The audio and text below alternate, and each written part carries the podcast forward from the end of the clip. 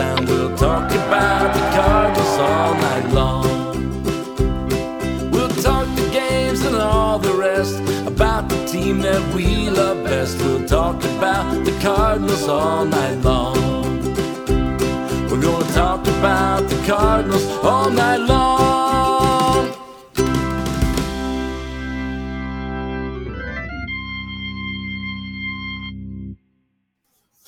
And good evening, well, good afternoon, and welcome to another edition of Meet Me at Musial. I'm your host, Daniel Shoptaw, C70 at the bat at C70 on Twitter. Alan Medlock is out on the beach in Hawaii. Um, so, you know, we brought in Kyle, Kyle Reis instead. You know him from Birds on the Black. You know him at Kyle R416, even though you're not supposed to follow him. Uh, Kyle, how are you this afternoon? I'm doing very well, Daniel. It's a pleasure to be here and talk to you. it's it's it's always good to have have Kyle around, and we will obviously talk about the minor leagues here in a little bit. But let's first start out with the, the major leagues, and to some degree, that's a little bit of overlap in your area of expertise, right? We're watching, we're recording this as the Cardinals are playing the Brewers. Matthew Liberatore is on the mound. Nolan Gorman's hit his first home run of his major league career. Um, what is it like for you? And I know it's not, this isn't new. This is something you've dealt with for a long time, but when you start, you focus so much on these guys and now they're in the big leagues. I mean, is it, is it pride? Is it, okay, now I'm going to shift to somebody else? What, what is that dynamic like for you? It's it's more the the last the last thing you brought up. At this point, it's just you know you have three games on a night, three minor league games a night, and then you have Palm Beach playing that you don't get to watch, but you keep an eye on the game day. Sometimes you're listening, and it you know obviously I'm keeping an eye on it. Like as we talk Mhm. right now, I have the Cardinals on, and if there were minor league games on, I I probably have them off now since we're recording, but I'd have those on my computer, and I keep an eye on the kids that I've watched now for years and years, but it allows me the opportunity, especially when it seems like the kids are going to fall off of the top prospect list when they when they exhaust their rookie eligibility. It gives me a chance to kind of pivot and maybe adjust my perspective on other prospects and also the time that I have uh, to to engage and get to know other prospects a little bit better. This this is the first time that there have been this many rookie eligible players having a major league impact. So it, it has been a hell of a juxtaposition for the first time dealing with that. Eh, There's a really good chance that eight of these guys are going to fall off of my dirty my dirty flirty or my dirty 35. They- They're going to fall off of my top prospect list by the time I get a chance to redo it. And that has kind of thrown my entire perspective off. Um, now this group, this this this really encouraging group of prospects, when we looked at them entering the season, are are becoming the core of the 2022 St. Louis Cardinals, and Mhm. that that alone is just it's a fascinating thing to watch. How exciting is it for you? I mean, Gorman and Liberatore, everybody's talked about them for quite some time, but people are finally getting to see Brendan Donovan on the big league. And I know you've talked about him for years, for at least a couple of years now. Um, is it just a lot of fun to see these people see what you've been seeing? Absolutely. Uh, with Donovan and Yepez in particular, you know, I got I got a little bit of blowback uh, when you know I had I had Juan Yepez as my number six prospect, and I had Mhm. Brendan Donovan as my number seven prospect in the Cardinals organization as we entered the offseason. And it wasn't just from like Cardinal fans, because for the most part, the people who are my card who are Cardinal fans that follow me, they they, respect you know my thoughts or at least understand where I'm coming from. Mhm. It actually ended up being from some of the, the national people that I've made contacts with who question things about Brendan Donovan. You know, uh, there's there's things nowadays that are measurable that I think throw people off. Sometimes we get over fascinated with the measurables, and you know, Brendan Mhm. Donovan doesn't he doesn't always hit the ball hard. Like he doesn't have a a really high average exit velocity. He's not hitting the ball 110, 116 miles an hour. Uh, but he could hit and he could hit everywhere against both lefties and righties. And I, I just knew that they could shift against him. He was going to break the shift. Um, but anyways, like I, I, got a lot of blowback from some of these connections that I've made nationally, and uh, you know, this is probably the most gratifying it's been, and maybe why when I take to Twitter and I'm like, I've been telling you about Brendan Donovan. It's it's not towards the fans. It's really just my little way of jabbing at these people who maybe underestimated some of the lesser known, uh, high octane, lesser high octane prospects in the organization. There is definitely something. Obviously, there's something to be watching these guys all the time versus the national guys, and I know we've talked about that as well. As you can, you can focus in on these guys. They've got to look at you know 20 or 30 people from every organization.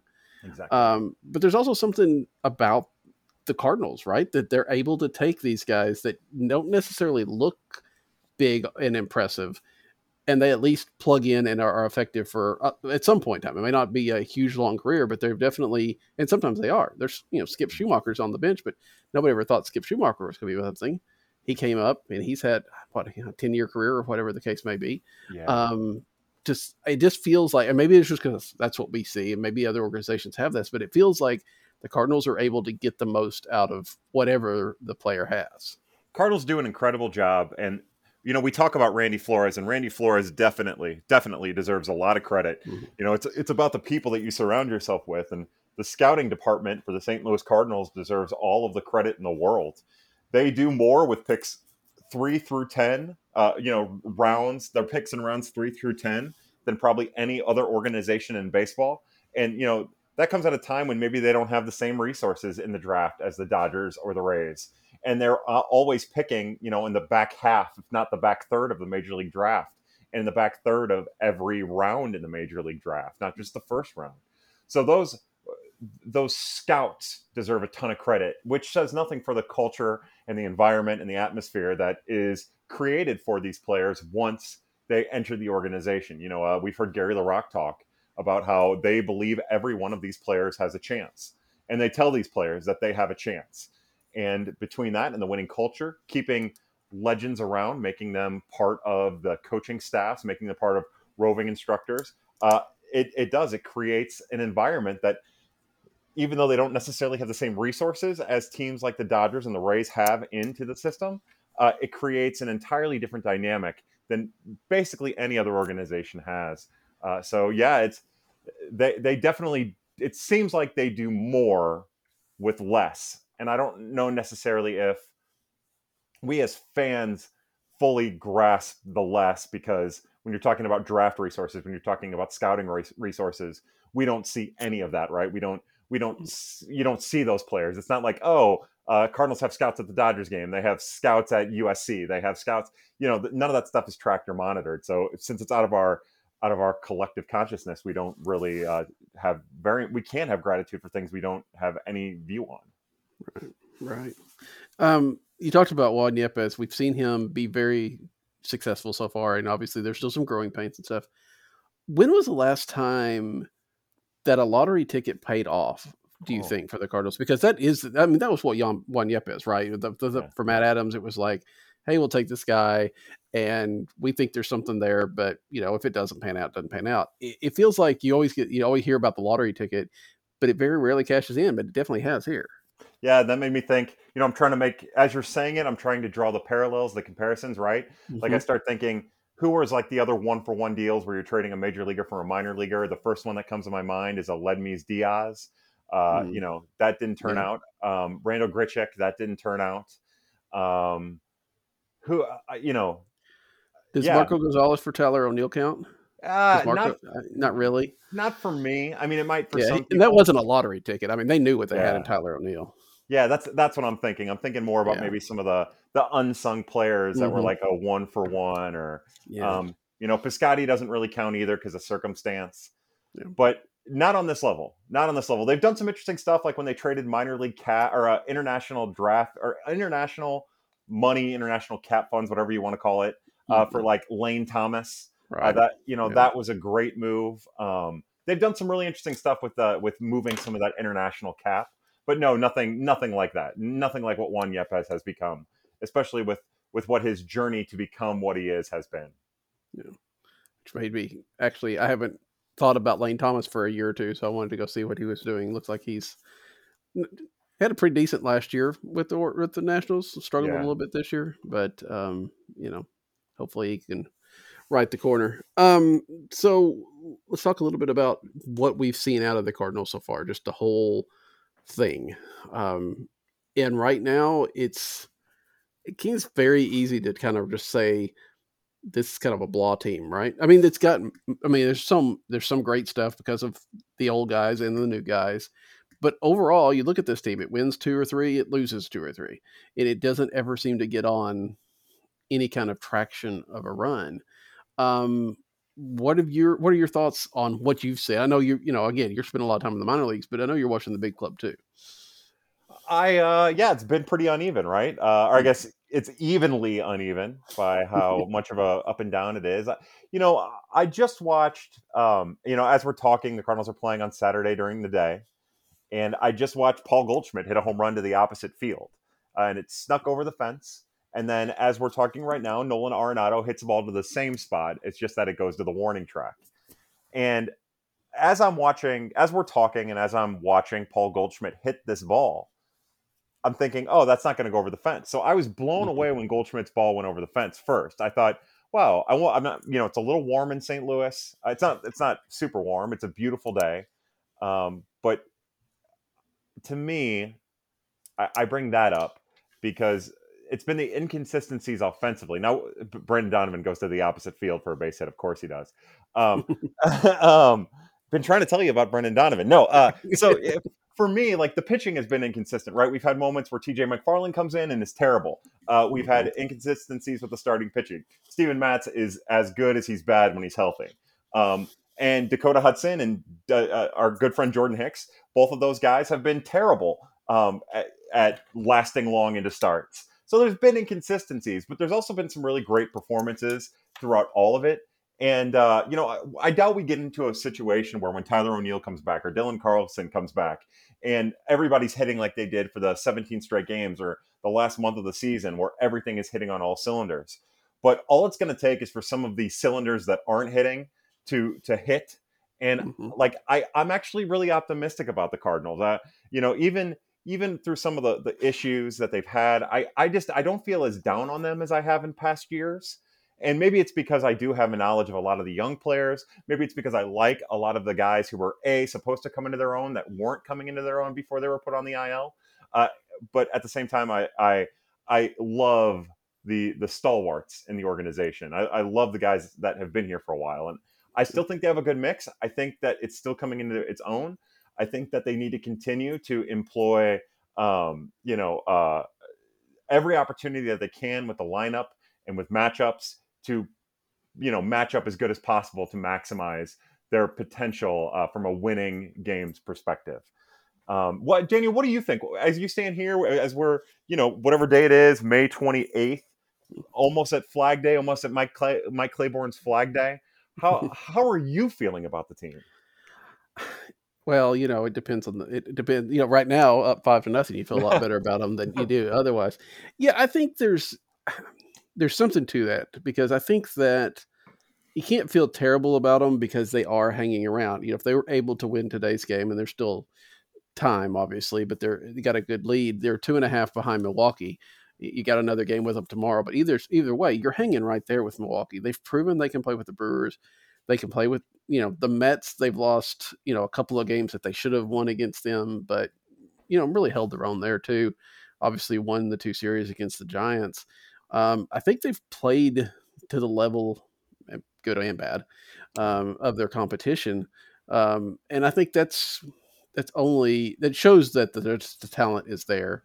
They've just, like you said, got to hit a couple more cylinders, um, and whether that is offensively or you know the pitching staff and the rotation has a little bit of a struggles now. And you mentioned Jordan Hicks, and you've got a you know I want to hear what your thoughts are on here because we've seen the Hicks exp- and I don't and I say experiment because it was. I don't want to put any bias into that word. Um, you know, to see if he could develop as a starter at the major league level. Um, had some good moments, had some step backs, and now, of course, injured. What were you when you watched him?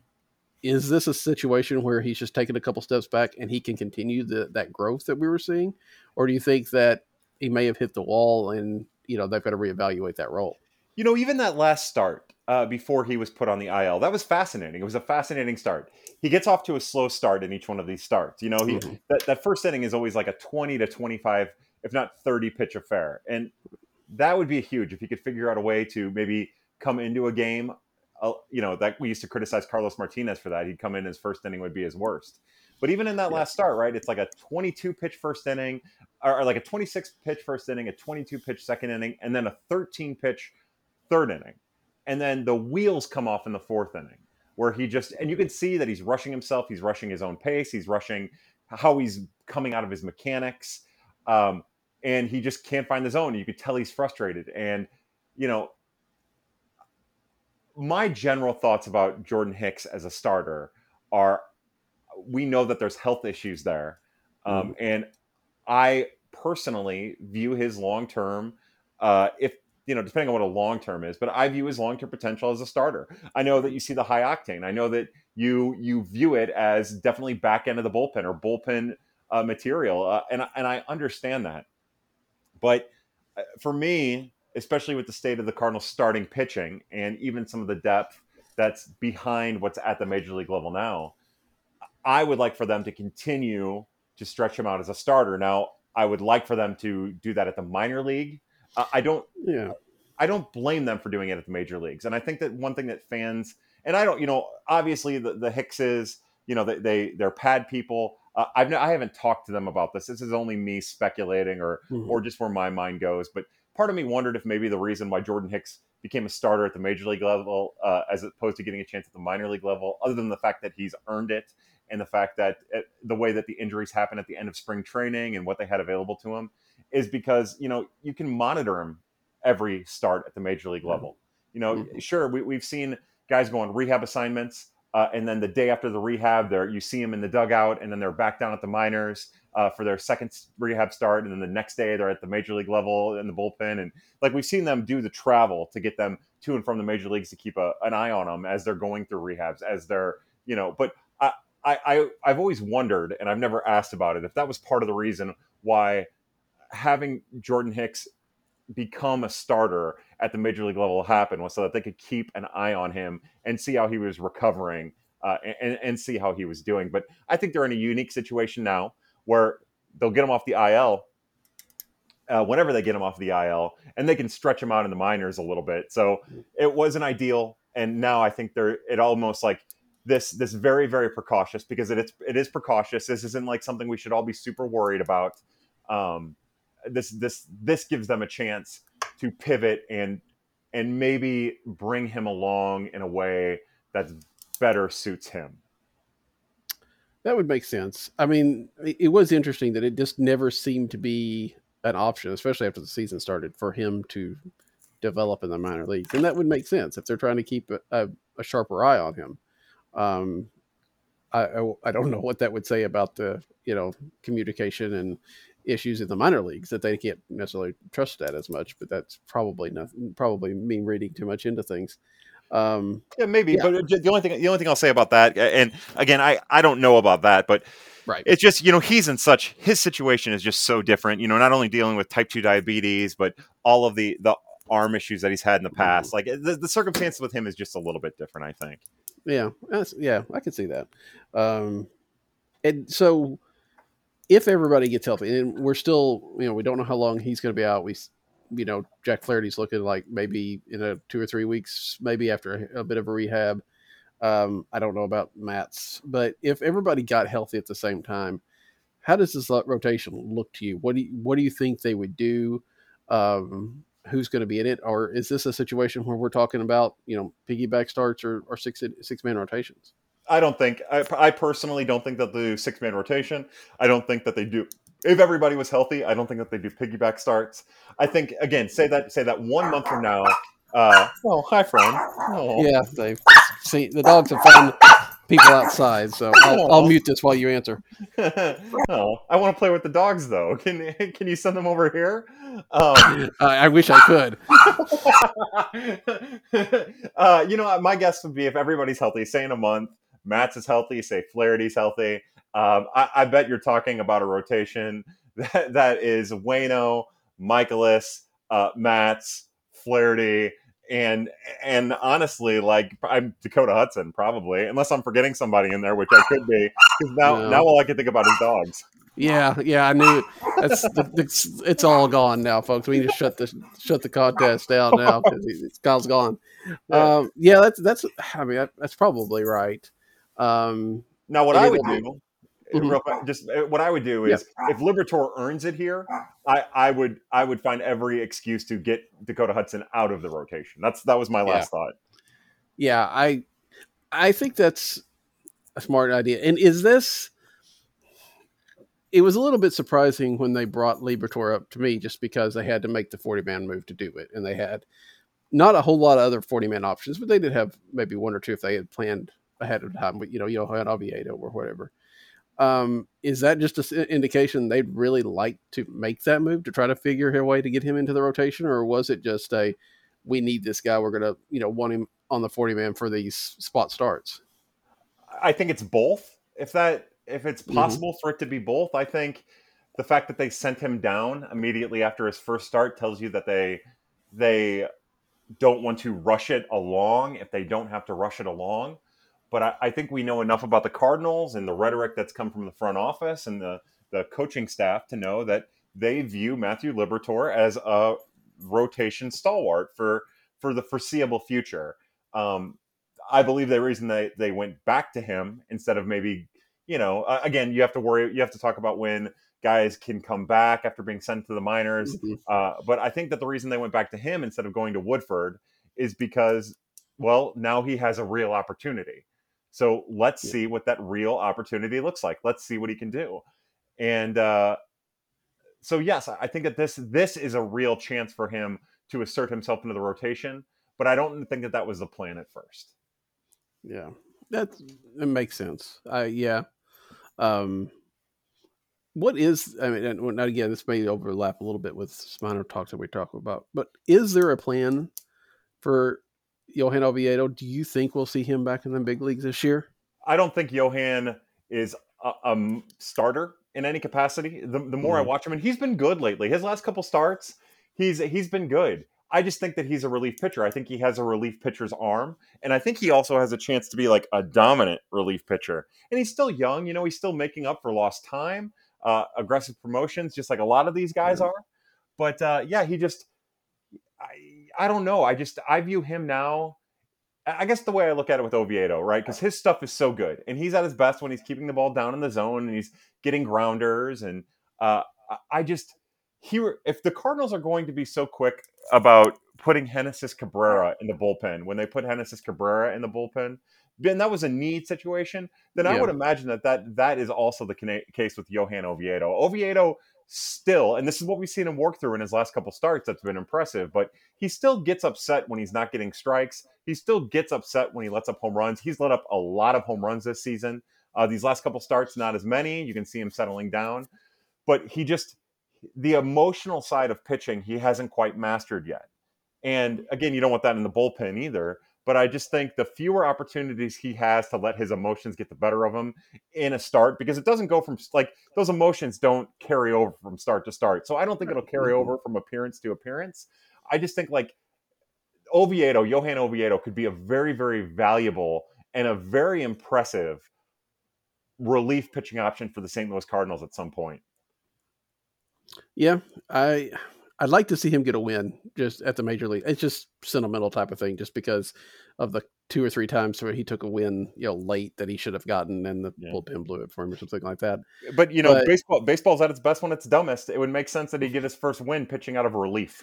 Absolutely, absolutely. He would probably come into a game that they were down about three runs, and then you know somebody hits a grand slam, and he winds up getting the win. That's yeah, he, you're he right. only he only throws to one batter to get out of the inning, and that's how he get his first win. You know, a little pop up, one pitch, and Yeah. That's it. That that would be baseball for sure. Um, yeah, it's just it's interesting to see that. So, yeah, I- I, I mean, I'm interested to see how how all this shakes out because there are a lot of moving pieces now, and when people get healthy on the pitching side, maybe that helps. It seems like the offense is pretty much what it's going to be, right? I mean, I can't imagine I mean, Tyler O'Neill's got to come back, obviously, but you know, it, Tyler O'Neill comes back. Is that is that the end of it for Corey Dickerson? And is that the offense that we see the rest of the way? Yeah, I think I think right now you're talking about the end of Corey Dickerson with whatever happens, whether mm-hmm. it's Carlson's ready to go or O'Neill's ready to go, or uh, I mean, yeah, I, I, think we're at the point now as we enter June. Remember, the Cardinals they usually will give most things a two month run. Uh, so I think now that we enter June, I think that you're talking about the eventual and uh, the eventual end of Corey Dickerson with whatever the next roster move needs to be to get the uh, your you know get your starting 26 in order. That's that's what I think. It's going to be interesting to see how that plays out. You know, to me, it seems like the offense has been more consistent than it's ever been. Mm-hmm. Uh, and that's without Dylan Carlson, without Tyler O'Neill, and both of those. And you know, Dylan Carlson, uh, Tyler O'Neill is a whole different story. But Dylan yeah. Carlson was really starting to look like himself before he got hurt. You know, those yeah. two weeks, he was really starting to look like himself. So timing stunk there for him.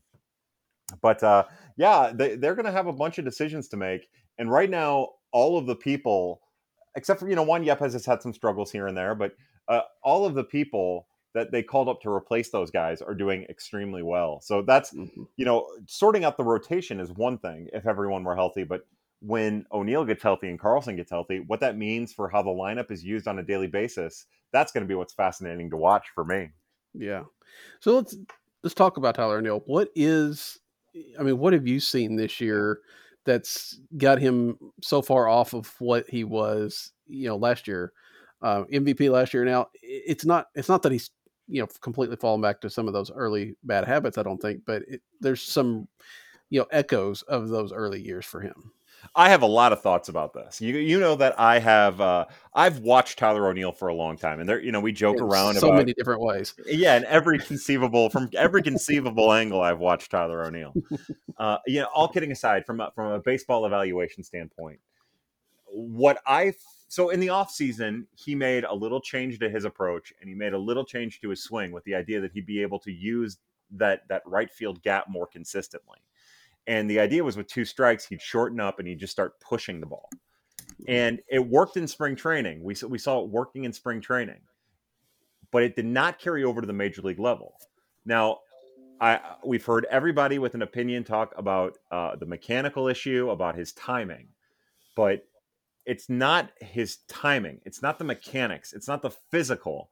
It's what's going on in his head that got him to the point that he needed what is probably an imaginary IL stent uh, you can see him double clutch on his timing. And that's because the second it's not just it's not the natural mechanics. It's his brain messing with his his his lead timing. And th- I believe personally that's what's going on.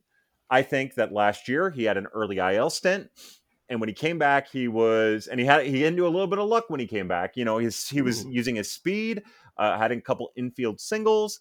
Um, but he came back and he was he was better. His mind was clear, and I I think that's what we're going to see when he comes back. But uh, he would if you again if you go back and watch and if if you if I'm doing a good job of explaining it or not, uh, I apologize if I'm not. But you can actually see him double clutching his timing, and it's because his mind wasn't working with his upper and his lower body and that's that's a confidence issue. Uh, it's not necessarily a mechanical issue in that particular instance. So that, to me, I think it's a positive. I think when he comes back, whenever he comes back, he'll it'll take him a minute to get going, and he's going to need a little bit of luck, or he's going to need to be full throttle. Uh, and I think we'll see a more uh, something that resembles more the Tyler O'Neill of the second half of last year. Do you I mean being that this is for lack of a better word, kind of a mental, you know, thinking issue. Did the arbitrate? I know he's even said a little bit. How much of that arbitration, not going in the winter but coming through the season, you know, just even just a little bit of, of distraction can make a huge difference. Yeah, if you know if the player says it's a distraction, it's a distraction because every one of these players tries to blow it off like it's not.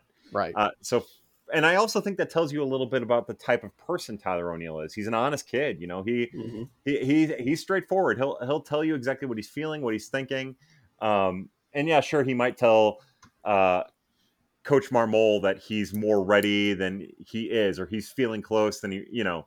But of course, he's going to say that. But uh, the fact that he was saying that this had such an impact on him tells you that one of the one of the things that one of the negatives that came out of the CBA and it taking so long to agree on the CBA is the fact that now we have uh, arbitration cases that were starting at you know the arbitration hearings that were happening at during the season for the first time ever mm-hmm. and that, that i mean that's for organizations that can't be good for players that can't be good and hopefully it never happens again yeah and it would have been nice it would have been smart i think if the organization had realized that i mean i know that they saved $750,000 or whatever the case may be, but I don't think they noticed that.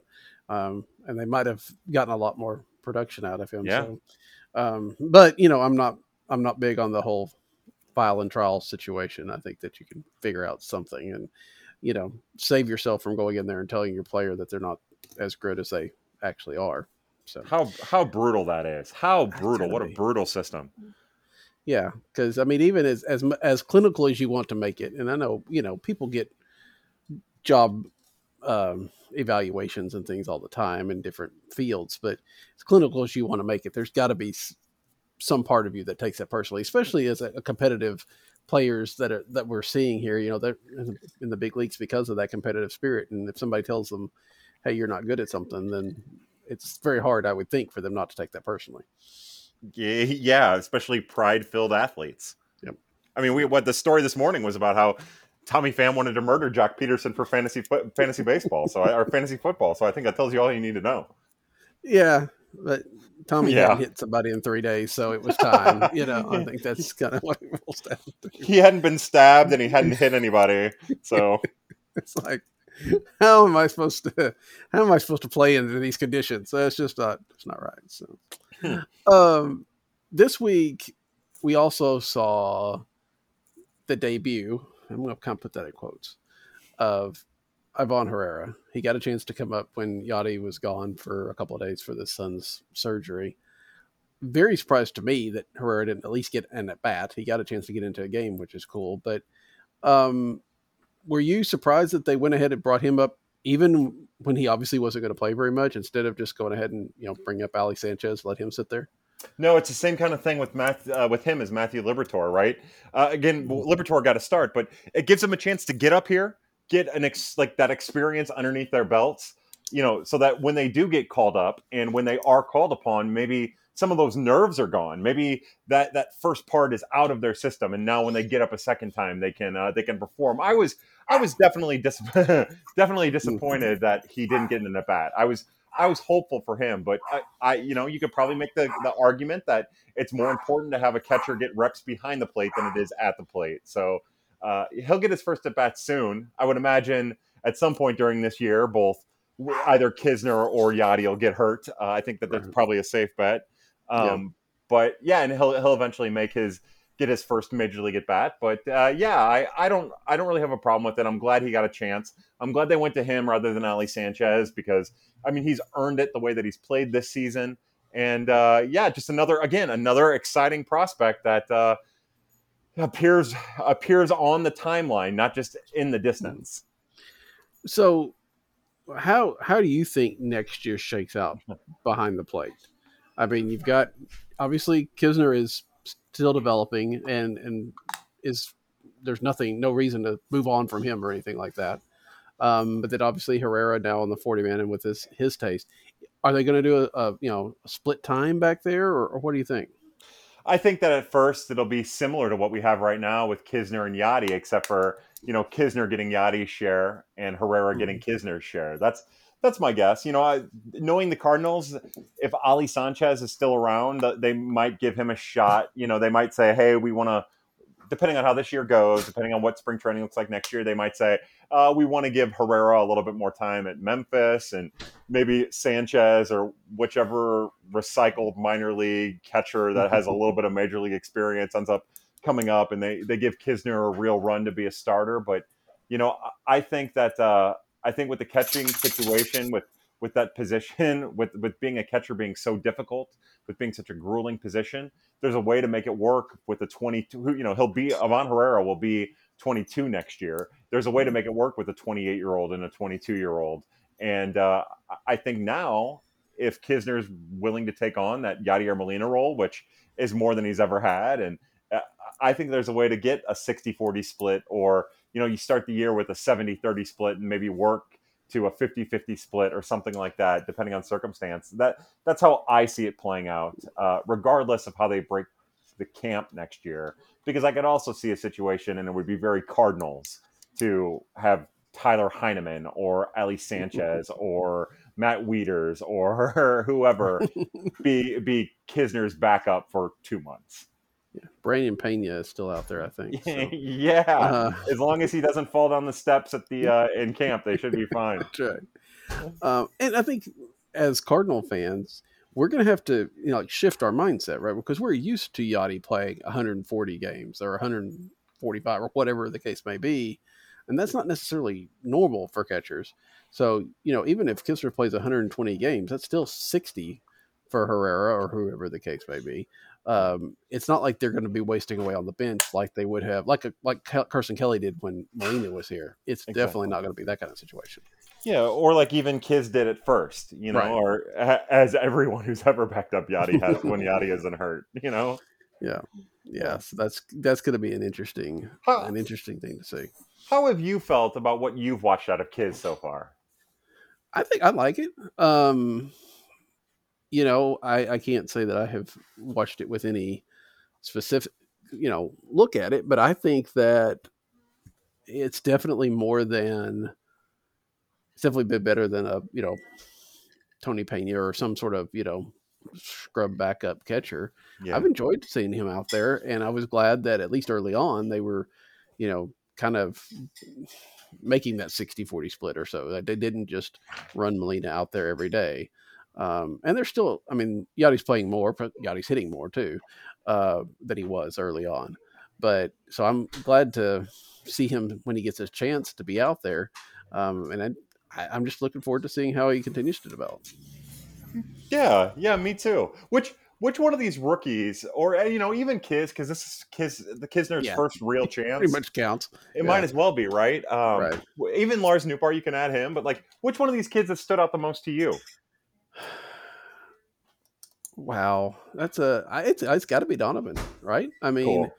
because I mean, one, he's gotten a chance to play a lot more. I mean, we've only seen Gorman for about a week. Mm-hmm. Um, you know, Liberatore's only making his second start. Um, Yepez, I guess Yepez and Donovan both have had about as much time out there, but um, yeah, I've liked to see you know the fact that he's flexible.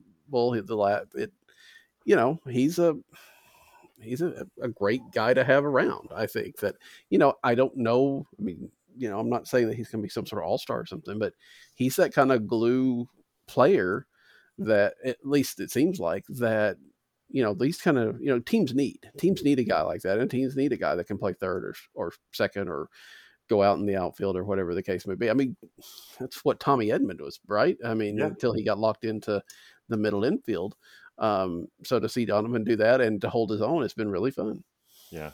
Uh, by the way, are you are you watching the Cardinal game? It's on behind me, yeah. but I, I, I I turn around occasionally and look.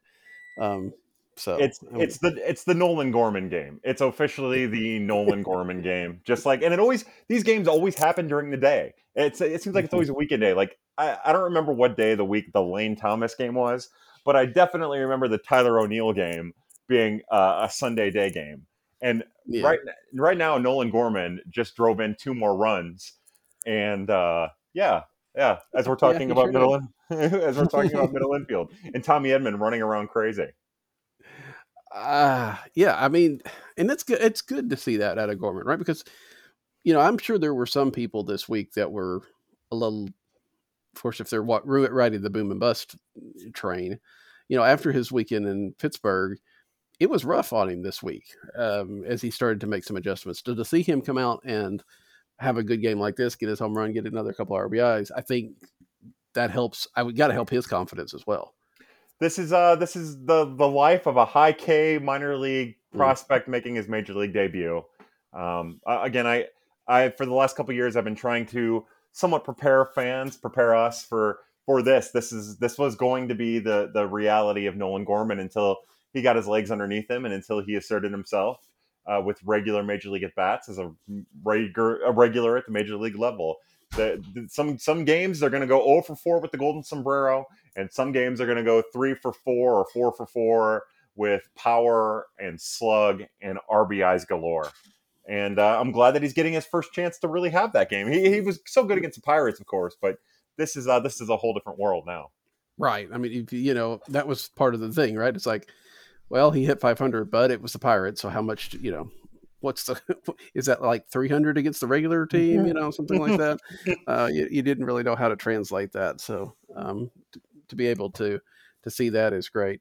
Um, so let's talk about the minor leagues. What, what should we be watching um, as they're coming up? Uh, well, if you're talking about what to just watch at the minor league level right now, I would say fix fix your eyes on what's going on at Springfield. Uh, Springfield is probably the the marquee the marquee location. Um, you know that Masyn Winn's there, Jordan Walker's mm-hmm. there, Moises Gomez is probably only there for the rest of the week, is my guess. Um, but then you have Gordon Graceffo and you have Michael McGreevy. Um, the, yeah, the, the the biggest the biggest group of prospects uh, are currently at Springfield because the guys at Memphis are all at the major league level. So uh, yeah, like that that's that's what's going on. You know, Peoria. It's it's interesting to watch Peoria because they had you know they had Winn, Graceffo, McGreevy, and now they don't really have as much from like a high end prospect perspective. You know, the, the other thing about Springfield, not only do they have Winn and Walker and those guys we just talked about, but they also have a couple really low key under the radar prospects that have a chance to make a major league debut in a left handed power bat, Chandler Redmond, and a catching prospect named Pedro Pages, who spends his name his, spell, his name is spelt like pages, which is um, how I'm going to pun on it. No, no, which is fantastic because it's just more I can ignore, and uh, and uh, um, yeah, so like uh, it's as as the seasons progressed, as so many of these kids have found their way to the major leagues, and then every level's had to backfill accordingly. Uh, to watch like what's happened at Peoria, there's almost like a a culling of prospects that have happened at Peoria. They don't really have like a hitting headliner now. There's you know it's it's a lot of guys who are still trying to assert themselves following their draft or or maybe even in their second year uh, in the organization or their second year at Peoria. Um, and then even the pitching now, where, where Peoria is really fascinating to watch is some of their relief pitchers.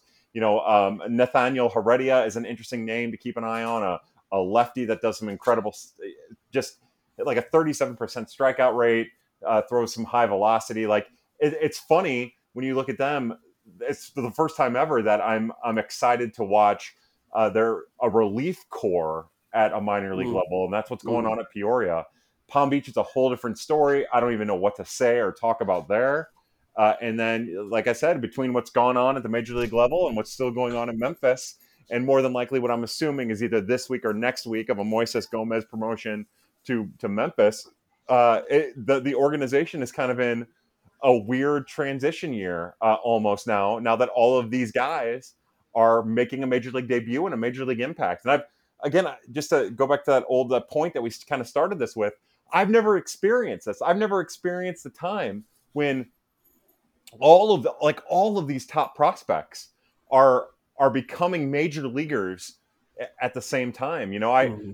I went on and on all off season and into the season talking about how I think I thought national services were undervaluing the Cardinals system.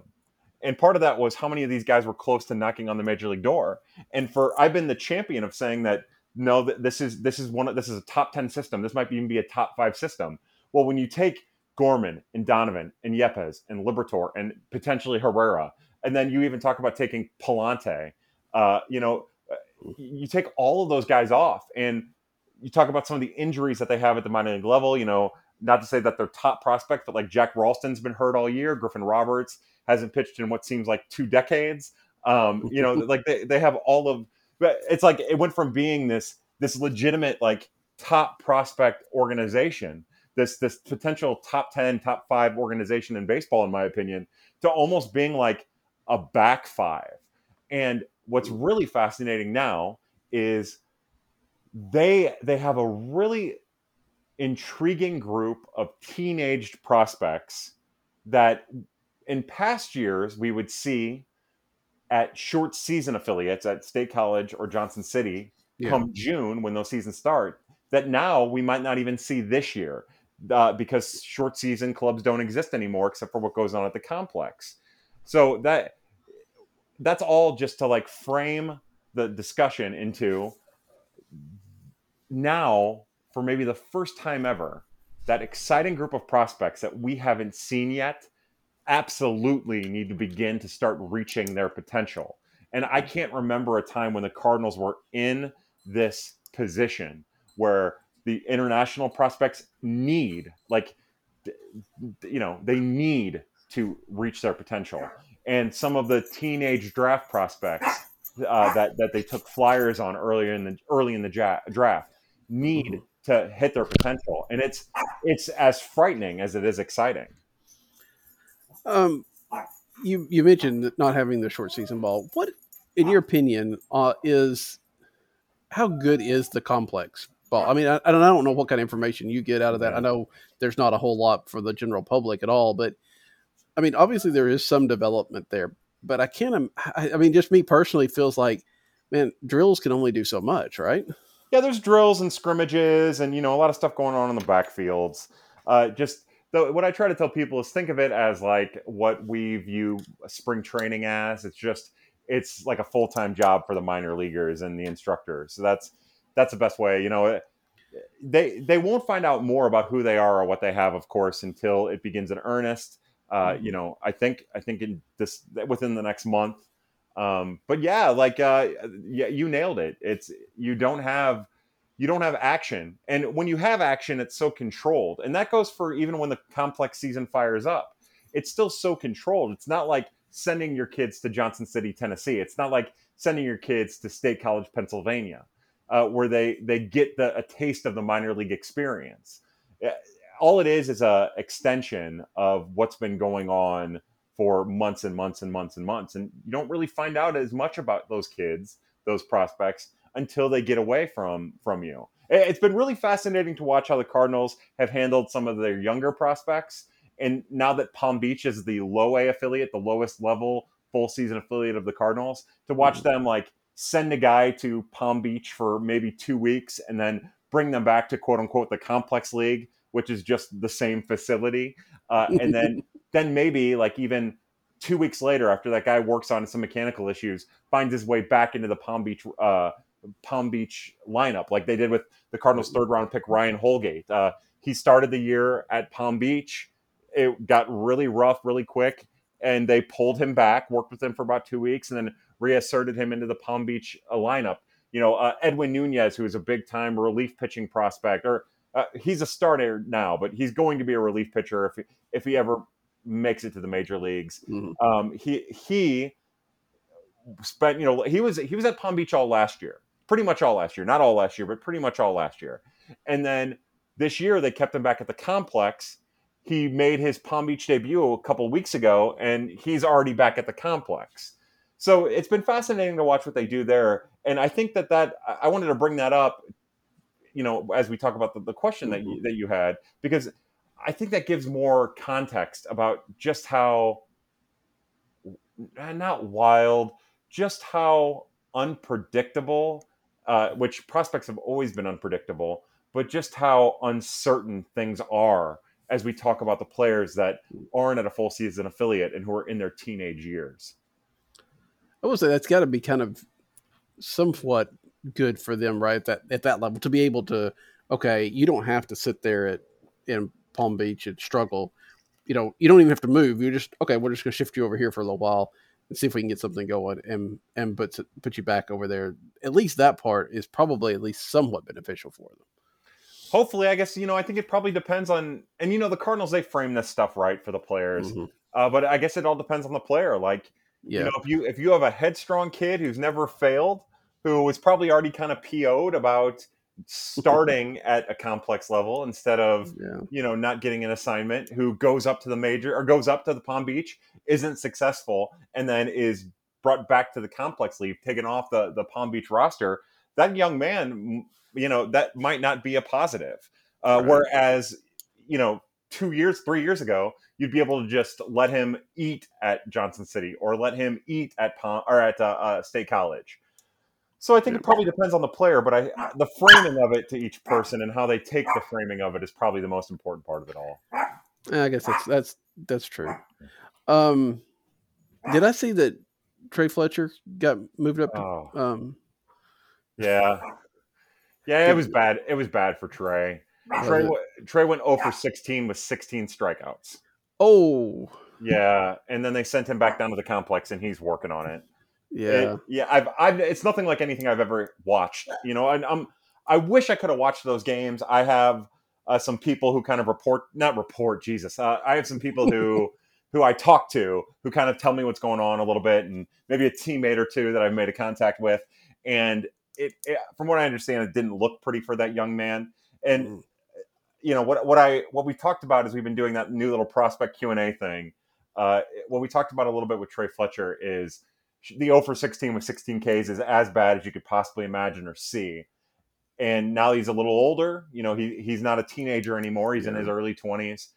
So it, with with him, we can use him as an example for everybody, all the prospects in the organization to say it's not about the failure. It's about what you learn from it. It's about what you take from it. You know, there's there there are all kinds of talks, all kinds of reports about the type of kid Tre is you know a lot of stuff flies out there about his attitude about his work ethic uh, uh, you know probably more so than a lot of other prospects. And i don't know about that. Like i know about it but i don't know about it and i'm not going to say about anything about it because it's not for me to say. Right. but what i do know is as someone to myself uh, you know when i started doing concrete when i started doing construction i was 20 years old. I was going to school for broadcast journalism. I ended up having student loan problems. I never ever wanted to be a construction worker so those first couple of years were rough. Uh, I loved doing it once I started doing it, and I'm sure someone like Tre Fletcher loves playing baseball. But it wasn't until I realized that the mistakes I were making were things that I could correct if I just slowed myself down, if I was a little bit more humble, uh, and and also aware of my mistakes. Uh, that's when I became what I am now, which is a, a foreman of a concrete crew. I did it by the time I was 30, and you know it can happen really, really quick. And that's the same with Tre. Whatever he's dealing with, whatever he's going through, whatever successes or failure he's having, um, it's about what he's taking from it, what he's learning, and how he's applying. And you know, one thing that we've watched, uh, one of the many things we've seen in the Cardinals organization is how often there are prospects that seem to fall off the face of the earth can become real prospects again. You know, we, we've and with outfield prospects too, with Nick Plummer, Oscar Mercado. Yeah. Uh, you know, now Delvin Perez isn't a shortstop anymore. He's he's a utility player, played a little third, playing the outfield. Um, as long as your team isn't giving up on you, you always have a chance. And if you're a top prospect, if the team has put two million dollars into you, they're not going to give up on you until they have to give up on you. Yeah. So if he's learning from this circumstance, which he very well could be, he's only going to get better in the long run. It is funny to, for you to say that though that they've put two million dollars into they're not going to give up to you on you, and we just talked about them getting rid of Corey Dickerson who's making five. Yeah, You know, and, and and I get that it's different because of what they're investing and what they hope to reap off that, but it is just kind of funny to say that. I would, uh, I would. The Corey Dickerson thing is fascinating. You know, when they when they signed him, I was like, yeah, sure, bring on the Mhm. depth. I, I maintain that they brought, they knew that they were going to sign Albert Pujols. I again, timing's a weird thing because they signed Dickerson first and then they signed Pujols, and it all happened where at, at a time when Gorman and Yepez and Donovan were all getting like ten at bats in a week at spring training, and there was a lot of what seems like uh, reactionary thought process going on but I- I would love to be a fly on the wall. And you know, they also signed Dickerson right after Brad uh, uh, Brad Miller signed, and I Mhm. I just I wonder how that all went. I would love to go back and see how that all played out because I think I think that they were not planning to do anything. That's what I think. I don't think that they were planning to do anything. I think they got a little reactionary about uh, very very small sample size following a collective bargaining agreement, uh, Mhm. and then I think that there's a really good chance that the ownership was like, "Oh, hey, sales aren't going well. Let's sign Albert Pujols." And then it was like, "Oh, well, now we need now we need a platoon." So they, I, I, that's that's what I think. I could be wrong, but I all of those things happening at once. Even though again the Dickerson signing came before Pujols, Uh, although you know, as the season's progressed, we've heard more stories about how maybe the Pujols thing happened less soon, less abruptly than maybe maybe it was led on at 1st Mhm. Um, but yeah, I don't know. I- Dickerson is the, the whole Dickerson thing is super fascinating. Do you think they just also didn't? I mean, they knew that Juan Yepez was supposed to make his debut, but did they think that he might just struggle more to start with than he has?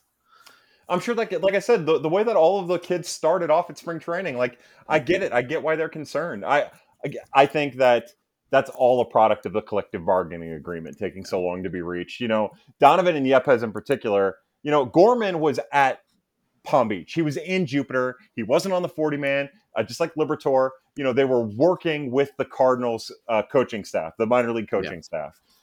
But with Yepez and Donovan in particular, and even Lars Nootbaar, which is a part of this that you know I, we haven't really got into, but Mhm. those guys they were locked out. They they could not. They they were working on their own. So when you get into spring training, you're talking about an abbreviated spring training that leads into spring training. Uh, you know, abbreviated ramp up to spring training. So of course, all of those guys are going to struggle in their first, you know, ten at bats over five games or whatever it is. Uh, so yeah, I'm sure that there was some reactionary process in there, but it's definitely, uh, in my opinion, the Corey Dickerson thing is a direct result of what happened with the collective bargaining agreement. Yeah, that's that's that's that's fair, and it's going to be. I mean, it's just going to be interesting to see when they do cut cut bait on that a little bit. Um, before we leave the whole minor league, let's hit a, a couple of the big names. Um, Masyn Winn, like you said, moved up to um, Double A, which now means we have the buddy cop um, of him and Jordan Walker again, uh, which is great. Uh, I think these guys should be together. I, I, is it possible that their relationship will get as much press as the best friends Nolan and Gorman and, and Matthew Liberatore as they move up? Because they seem to be, they haven't been at the same level all the time, but they seem to be really close. They're not, they're not best friends, best friends. Like, uh, they, they love each other. They respect each other. The the three of them, including Markevian Hence, Winn, Hence, Yeah. and Walker, they're they're all really really close kids. Believe it or not, Winn is Winn's closer with Hence. They they played on the same like uh, high school team. You know, uh, uh, they, they- yeah, they were both going to go to Arkansas. Uh, Woo Pig, uh, Pig Sooie, and uh, yeah, so, so they're a little bit closer. But the thing about Masyn Winn is Masyn Winn is everybody's best friend. He he is. You know, I I talked to uh, twenty mid twenty year old players that were playing at Peoria, both pitchers and position players, and they love Masyn Winn. They they all talk about how gifted he is and how they love being around him. Masyn Winn was 19 years old, and you Hmm. have otherwise professional minor league baseball players who flock to this young man because of how charismatic he is. About uh, he is he is a special young man. Um, the life of the party. You know, he he'll he'll be the first one to the party and the first one to the stadium. You know, he's he is just something else. So, so to your question, I don't think that it'll be Winn and Walker when they're both here. Uh, I think I think what you'll see is pretty quick. And sure, the, we'll push that narrative a little bit. A little bit. Uh, Yeah. It'll get pushed a little bit, but uh, you know, they they are two individuals. I will say that they feed off of each other defensively more than they feed off of each other any other way. They, Hmm. they're both of their games ramp up when they're on the left side of the infield together, and that's that is the most exciting thing about it. So, how long would this tandem be together at Double A? I guess I'm sure everybody's asks you, right? You know, how, how long is it? Because Jordan Walker doesn't seem to. Not that I'm not saying he needs to move because he still needs some experience there, but Yeah. he seems to have taken to Double A pretty well. I I think that there's a really good chance that within the next month, Jordan Walker is playing for the Memphis Redbirds. Yeah, I- absolutely, I do. He's he's taken to the level extremely well, uh, as well as you could ask any. He's 20 now, but he turned 20 like a week ago. Um, Mhm. you know he he he's taken to it as well as any teenager possibly could. You know he's not he's coming into his slug a little bit. Sure the over the fence power isn't there but it'll get there eventually. Um I- you and i had talked during the week in dms the athletic had written an article about uh uh, you know not so what do you want to call it? Service time? Do you think that's the best way of putting it Uh, yeah, maybe so, or just the fact what we're talking about the, the missing that 2020 time, Exactly. right? Not, not playing. Well, yeah. the more I think about it, you know, and I, I love Brendan Donovan, I love Juan Yepez, I love Nolan Gorman, I love Matthew Liberatore, but I think one thing that I I hate about modern minor leagues is how fast these guys are climbing the system. Mm. And in that article, you know, they, they talk they talked about how many big time major league prospects are fi- are struggling at the major leagues and are finding their way back down into the minors. And I think that, and I, I tweeted about this before that article, but I think that that's going to become the standard. And I think it's in part because of a lost 2020 season. I think it's because of the uh, the minor league contraction, losing the short season clubs. But I also think it's a direct product of reacting to success in an Mm. overly aggressive manner. You know, Yeah. I think back to Oscar Taveras, just really quick, and I, I hadn't thought about this until right now, so I'm just I'm workshopping this as we talk. Uh, so it's a disaster. It's not gonna. It's I'm gonna end up proving myself wrong before I prove myself right. But I bet if Oscar Taveras were coming up now, he would have made his major league debut a year earlier than what he did, and Mhm. he wasn't ready when he made his major league debut. I don't know if I necessarily, as exciting as it is, I don't know if I necessarily like how aggressive organizations are being with their players, and, and especially with the law, especially now from from the start of the 2021 season, the start of last season, through the foreseeable future, with the minor league contraction in mind and the lost 2020 minor league season. I just, I think these guys used to get an entire year at a level Mhm. you know? And sure the the jump right now the jump from and as it's always been the jump from high a to double a is high. You can see it. You can see the talent level the pitching type. It's a massive massive jump. Uh, so you would think for sure you know uh, jordan walker he's he's holding his own. He's doing some really impressive things at, at double a. You know he could definitely be ready for triple a but uh, you know five years ago six years ago jordan walker would have spent all last year at palm beach. And then this year he would have spent except for maybe the last month of the season Mhm. this year he would have spent all of the season at peoria probably unless he was hitting 330 with 20 home runs and you know an additional 10 doubles right now. Sure they, they would get aggressive with him. But one thing is for sure is he would spend this entire year at double a and he would start next year at triple a and that's that's not going to happen. Like it's not going to happen you think about nolan gorman like sure nolan gorman uh, he he's hitting 300 at AAA. He's hitting a bunch of home runs, but and again 2020 the lost minor league season changes all that. Right. But he would have got a full year at AA. He would have got a full year at AAA. But what they've been doing with him is he gets like a half a season at each level. And I you know, for me and this is something I, I argued about with Craig Edwards like 10 years ago now at this point on Twitter. But I think I believe that innings pitched and I believe that at bats at the minor league level are extremely important.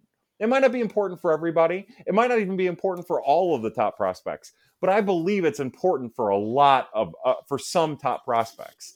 And I just, you know, I, I think about how how it's probably not good for baseball that 30 major league well 25 major league teams are being ultra aggressive with all of their prospects and it's for mostly to cut down on cost more than anything. Yeah. and also because us fans are putting pressure on front offices uh, more so than we ever have.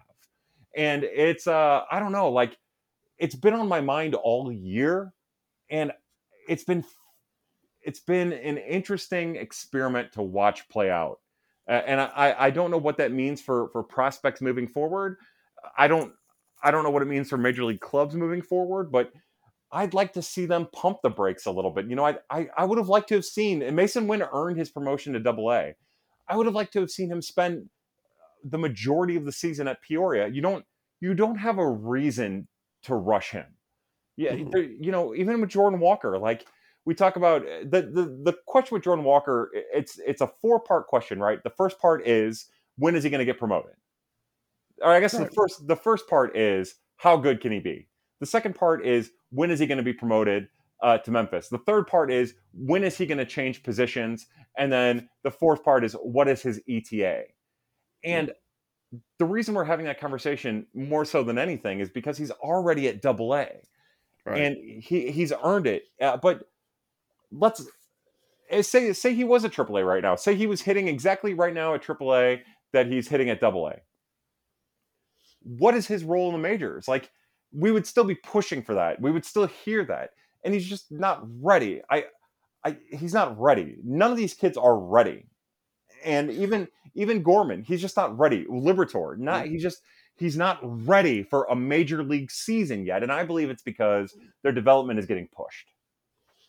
Yeah, that's uh, you're right. I mean, growing up, if you if a guy moved every year to a different level, that was a pretty standard progression and anybody that jumped at anything was a top prospect, right? And now it it seems to me that they don't give the guys a chance to fail at some of those levels and and try to rebound from that, which is another problem because once you get to the major leagues, you're not going to be that successful. Mm-hmm. But if you haven't had a chance to figure out how to rebound from that, then you know you have to try to figure it out on the fly, and that's that's never good either. And that you know the other part about the Liberatore Walker Gorman conversation that maybe separates them from Donovan and Yepez is, you know, those three and Winn included, those four, Winn, Walker, Liberatore and Gorman, those four were prep bats. You know, they were drafted out of high school. Mm-hmm. Yepez spent seven seasons in the minor leagues.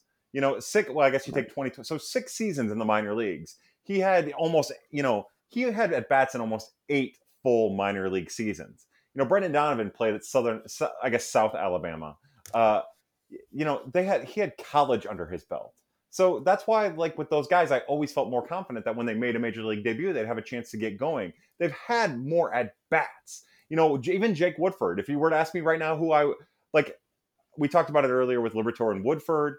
Uh, but I think those two guys are a lot alike. And if you ask me now who I would rather have in the rotation, I'd probably rather have Woodford because Woodford has the innings. He has the mm-hmm. innings mm-hmm. to work through some of the struggles that you're going to have at the major leagues. You know, some of the things that Johan Oviedo could not work through, Jake Woodford is going to be able to work through. So, you know, I, I don't know. I just, when you sent me that article, I only read like the first part of it. I didn't really get into it because all of these thoughts have been circling around and I haven't really talked about them. And I don't know. Like, I wonder what that means for the state of baseball and Cardinal baseball moving forward. I mean, I mean, just in general, you look at it in that regard. Overall, the the the level of baseball is not as strong then, right? And I mean, yeah. you know, we have seen some very smart players come up, and we've seen some guys that know how to play, but we've also seen some things that you know probably wouldn't have happened ten or fifteen years ago because people would have played forever. I mean, it's I don't saying that they need to go back to what they were in the 40s when they had what all the way to D ball and they played like eight years in the you know they were like 42 before they made their major league debut. yeah, but you know there's there's no rush on some of these and. You know, it used to be, and I, I still want to talk a little bit about this year's draft, but it used to be that you said you didn't draft for need. Nobody ever drafts for need in baseball because it's going to be four or five or six years before these players make it. Now it's almost getting to where you some teams are probably drafting from need, especially with some of those pitchers. A college pitcher could be yeah. in the major leagues. You know, whoa, who was it? I think it was um oh, what's the guy you just mentioned with the, the crazy slider and never been able to do anything? Um starts with a G. Oh, uh, Griffin Roberts. I'm sorry. Griffin Roberts. That's it. You know, I think when he was drafted, was there were people that were saying he could be in the major leagues that that went that summer or that yeah, fall on draft right? night. Then, on draft night that right. we're talking about on MLB Network, which is was hyperbole probably to some degree, but there are players like that that they think, oh, they can just they'll be there immediately, um, and you can see that especially with with Roberts, that would have been a disaster. Um, yeah. So I agree that there's no reason to push. And and right now with especially with Jordan Walker, as much as as exciting as a player as he is, you're right where is he going to play? I don't know where he's going to play even when he comes up next year, yeah. or if he comes up next year, um, yeah. because the corners are locked down. I mean, is is that is that a DH? Is he going to just take over that DH spot? Do you think whenever he makes it up? No, because the other interesting part in all of this is how brutal becoming a full-time DH is for a young player. That you know, Mhm. Fangraphs has done studies. I think Baseball Prospectus has done studies that show that when a young player becomes a full-time DH, his offense falls off exponentially. Like he has like a 32 or a 20 something, maybe like a 26% fall off on his offensive offensive statistics when he becomes a DH full time, which says nothing for how what it does to their defense if they're ever asked to play a defensive position again. So I, you know, that was part of my hesitation. Everybody kept talking about getting rid of Corey Dickerson early and calling up Nolan Gorman. It's like, well, it's the guy who's still trying to figure out second base, and you want him to be DH. Like, that's not. It's just not going to work. It's going to hurt his offense. It's going to hurt Yeah. his potential defensively.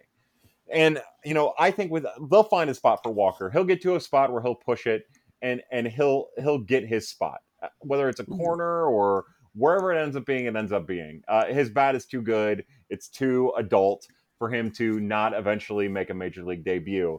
Uh, eh, but I don't I don't know what that means for his his the position he's going to end up coming off of. I I view him as a corner outfielder. Um, uh, you know, as a funny quick aside, um, he went to he played baseball for Decatur baseball in uh, Atlanta, in Georgia rather, and I get into ar- arguments with them all the time. They think that he could play shortstop.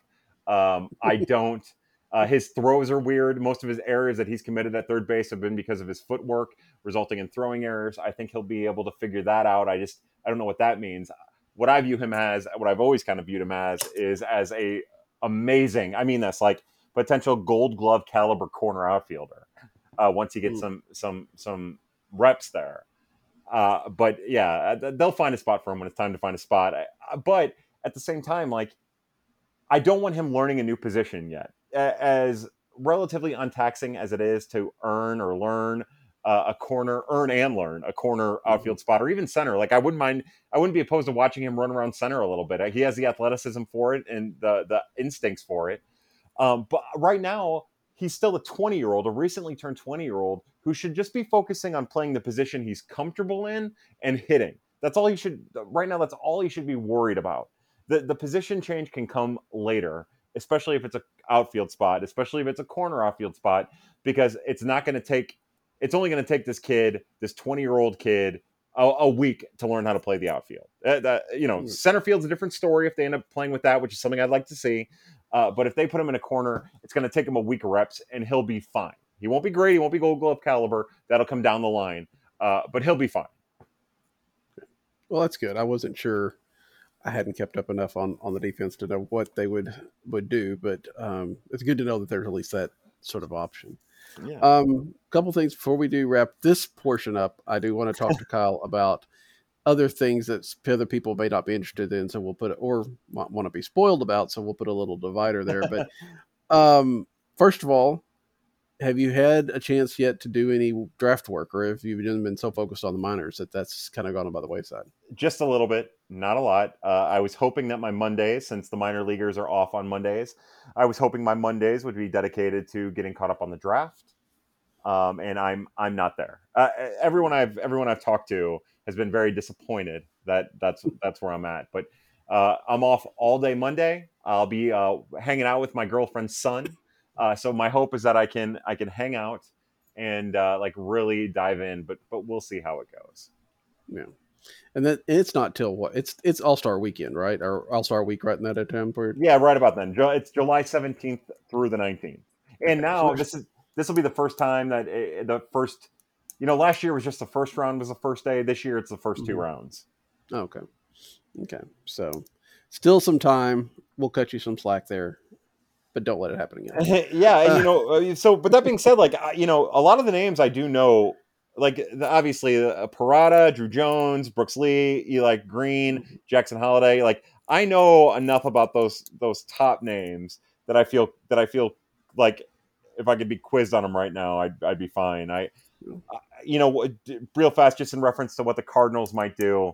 You know, I don't I don't know. Uh, My guess is that just like with Gorman, if somebody falls to them, they'll they'll take him. Uh, I I think that they like athletic bats uh, with with present and also projectable power. And while I think the organization probably needs more arms, I don't necessarily know if there's many arms that I'd be intrigued in in the first round. Uh, I, I, think you can actually do more damage in the second round or third round, maybe even the fourth round, um, going arm than you could, you know, early in the draft. Slightly depressing to me that Matt Holliday's son is already ready to be drafted, but that's yeah, part of being old. Yeah, just wait, um, wait, till, wait till you get to his second son uh, wait till you get to Mason following Jackson because there's a yeah, Mason. Mason's a little bit more fiery, and uh, I'm anxious to see how those two how their draft stocks because I think Mason's still two years away. Um, mm. But I'm anxious to see how his draft stock climbs like Jackson's did.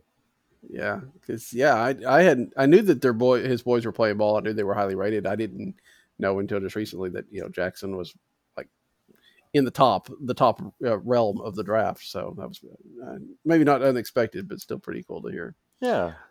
Um. Finally, uh, you know, we've we've heard again another setback for Alex Reyes. Oh.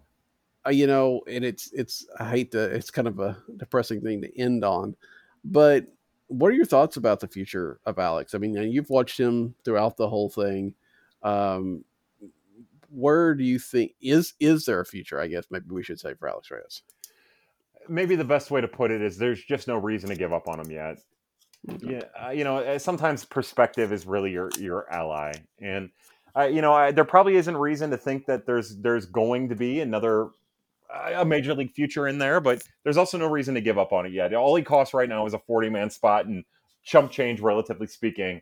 Uh, arm, we all know. I mean, everybody who has an opinion about this starts us off with the same thing.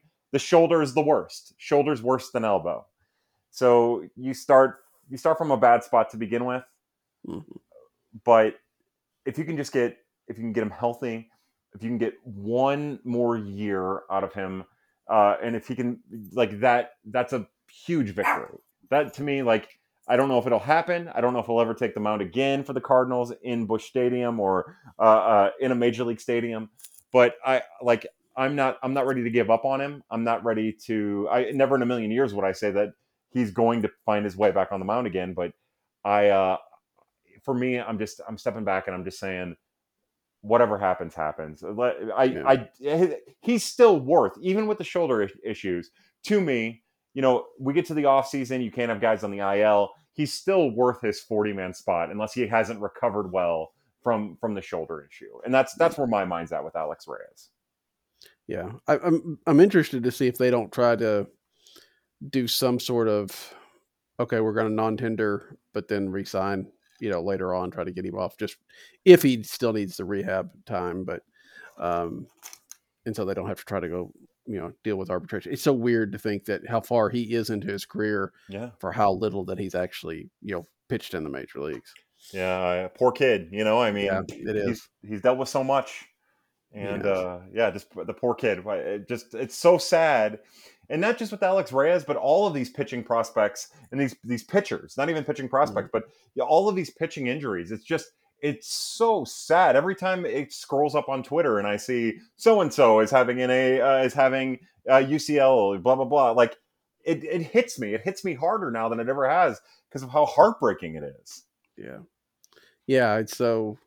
I mean, for all the excitement and happiness about seeing a guy make his major league debut, there's so many that that never get there and, and could have because of without injuries or something of that nature. Yeah, um, yeah it's it's hard to see. So uh, on that exciting note, hmm. um, Kyle and I will, like I say, transition to a galaxy far, far away here for a second. I'm going to give it a little bit of pause. So if you do not want to hear about uh, Star Wars or do not want to be spoiled by something you haven't watched yet, I'm going to let you have a chance to to duck out now. Uh, thanks for joining us, and uh, I'll be back next week with uh, Alex Crisafulli, uh, who's going to join me for the last week before uh, Alan Medlock makes his triumphant return, uh, tanned, rested, and ready, apparently. So, uh, so if you're not listening to the last part, good night. If you are, we'll move on right now. Parker can do it. I'm standing here in pieces, and you're having to lose the grandeur. All right, Kyle. Spoilers. That's right. Spoiler alert. We have both watched Kenobi. Mm-hmm. Um, we uh I, I will let you go first because you watched it first, so that's only fair. Um, Darn tootin'. your initial thoughts and excitement, I guess, about it. I love it. It's amazing. I uh, I love the way it looks. I think it's cinematically beautiful. I know that fans are probably going to have a problem with Kenobi uh, already having some type of relationship with Princess Leia. Uh, I, I'm prepared for that, and I, I understand that I'm sh- like I understand their concerns, but I don't care about it at all. I think that uh, I think it's well acted.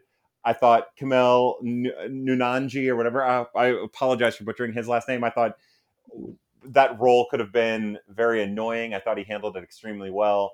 Uh, uh, Re- the actress who plays Reva, she, uh, she, she's something else. Like she's in that role and she's owning Oh, it. yeah. And that's it's awesome to see somebody like that. She she killed it for me. But I've I love the show, Daniel. I've uh I seeing I, I told I told my girlfriend there were two things that got me uh like emotionally, uh, and I'm not an emotional person. Uh seeing Alderaan, uh that Mhm. that got me. I didn't expect that, you know, obviously. And then we see Alder, Alderaan and then a little girl getting dressed. Uh, that got me emotional. I was like, wait, what is happening to me? What is happening on television right now? and then the opening. Uh, not only Yeah. not only the recap, because the recap got me a little bit, but the way it opened on Coruscant, uh, I I was a wreck. I was I was a wreck, and I you know Star Wars ties into my brothers and all that stuff. Like, but I was a wreck, and those two those two moments in particular, seeing Alderaan and seeing uh, uh, Coruscant, those two moments got me, Daniel. They got me hard. What'd you think? it was you know i had asked we have a in our star wars uh, group chat on on twitter uh, i had asked for opinion or first impressions before i watched it and a friend tina said that it was uh, cinematic in quality and i really felt like it was i mean it you, it easily could have been a film i mean Yeah.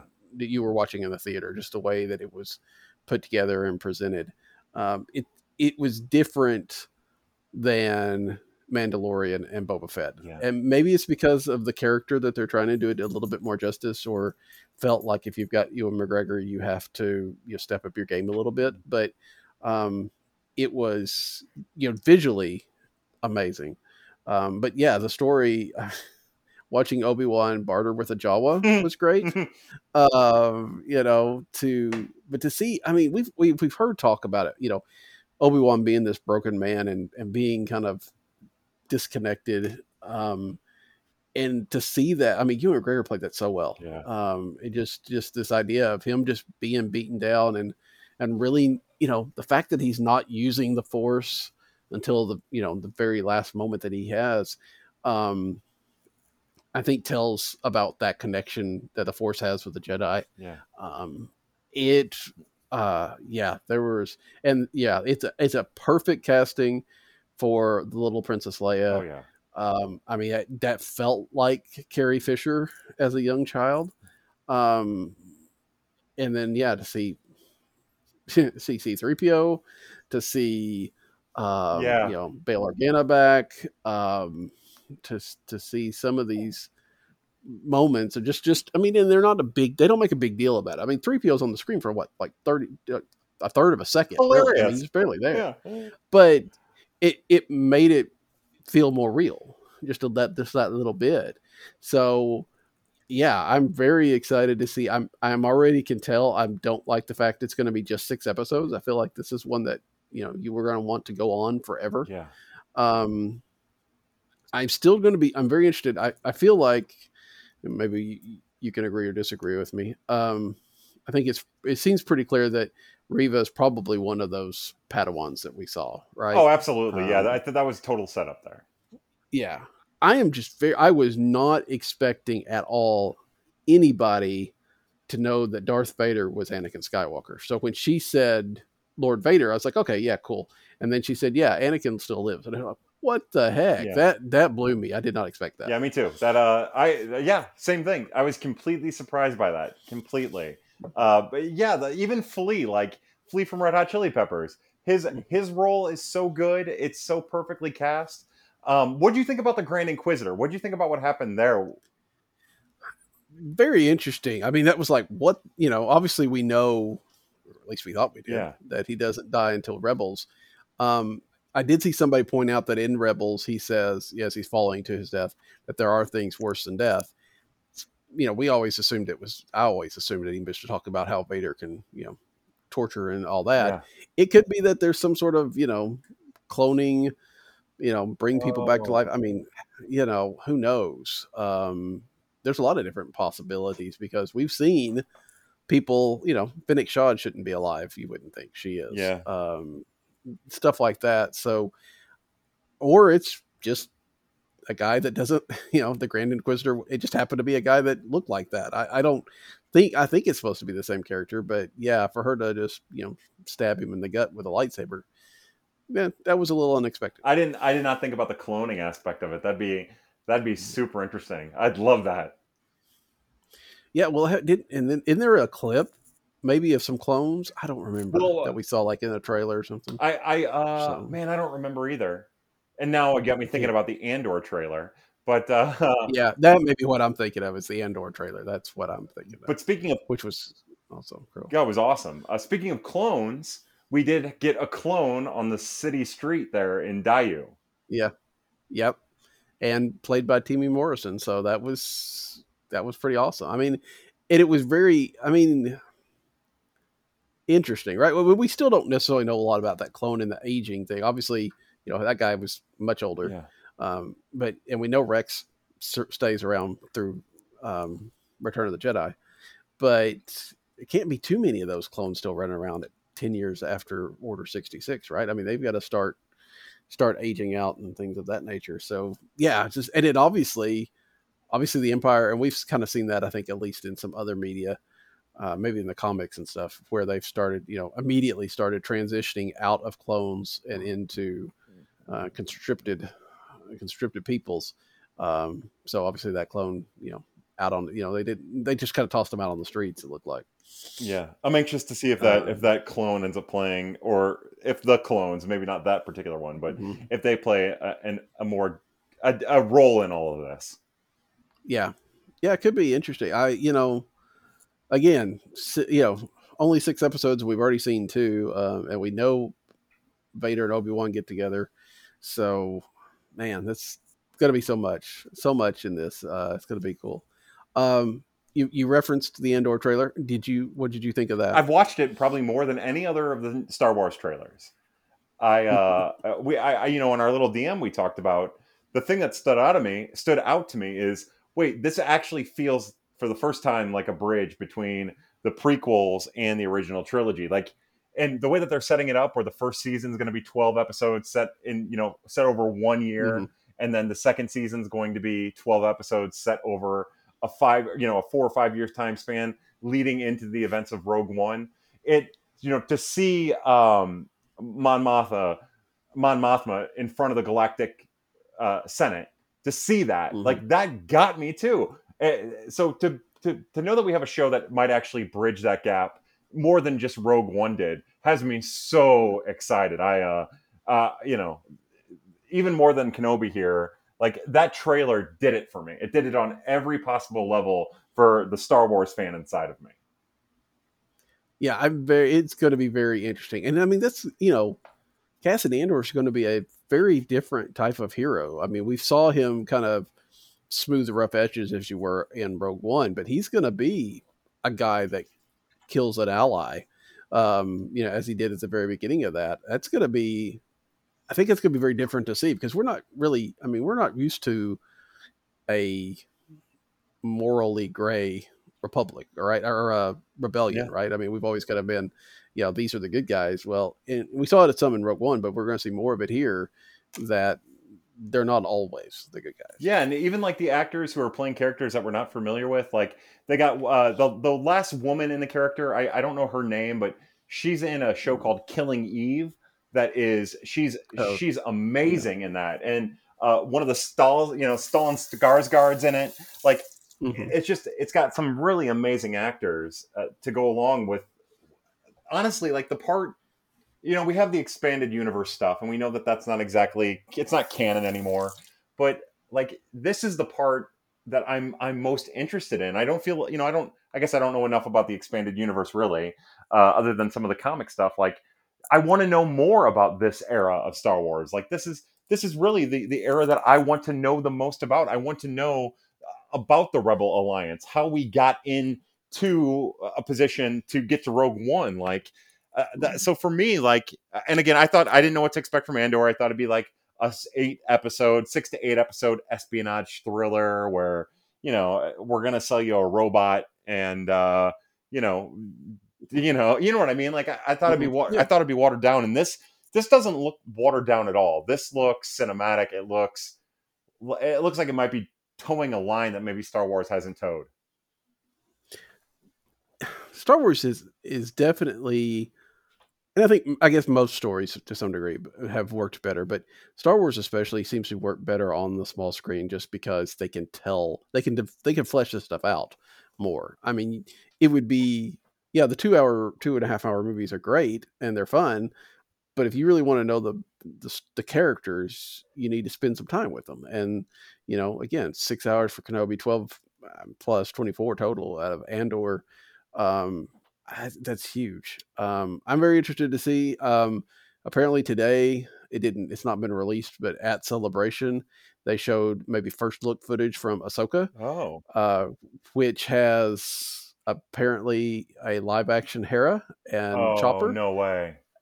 and um you know sabine uh, confirmed I've got chills. Uh, I, I hadn't seen that. I've got yeah. chills.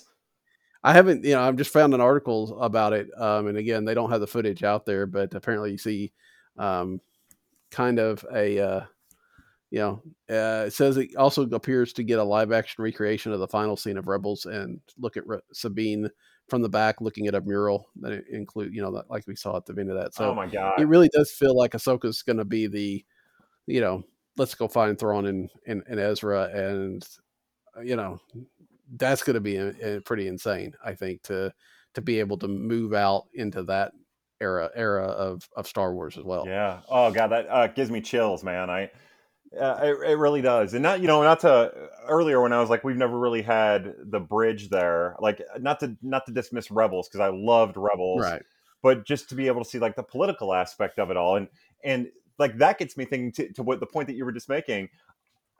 Can you imagine if George Lucas, you know, he wanted to he wanted a chance to flesh out the galactic uh, uh, uh, p- policies, the the uh, Mhm. bureaucracy of it all. And he also wanted to get more into the midichlorian counts and all that stuff. Like, just imagine if he would have had a chance to do the prequel trilogy as uh, an ongoing show. Like, Yeah. I, I bet that we would not have as much vitriol towards the prequels. And it's been awesome to see that kind of backpedaled. You know, I have my issues with the prequels Mhm. as much as I have, you know, my issues with the sequels.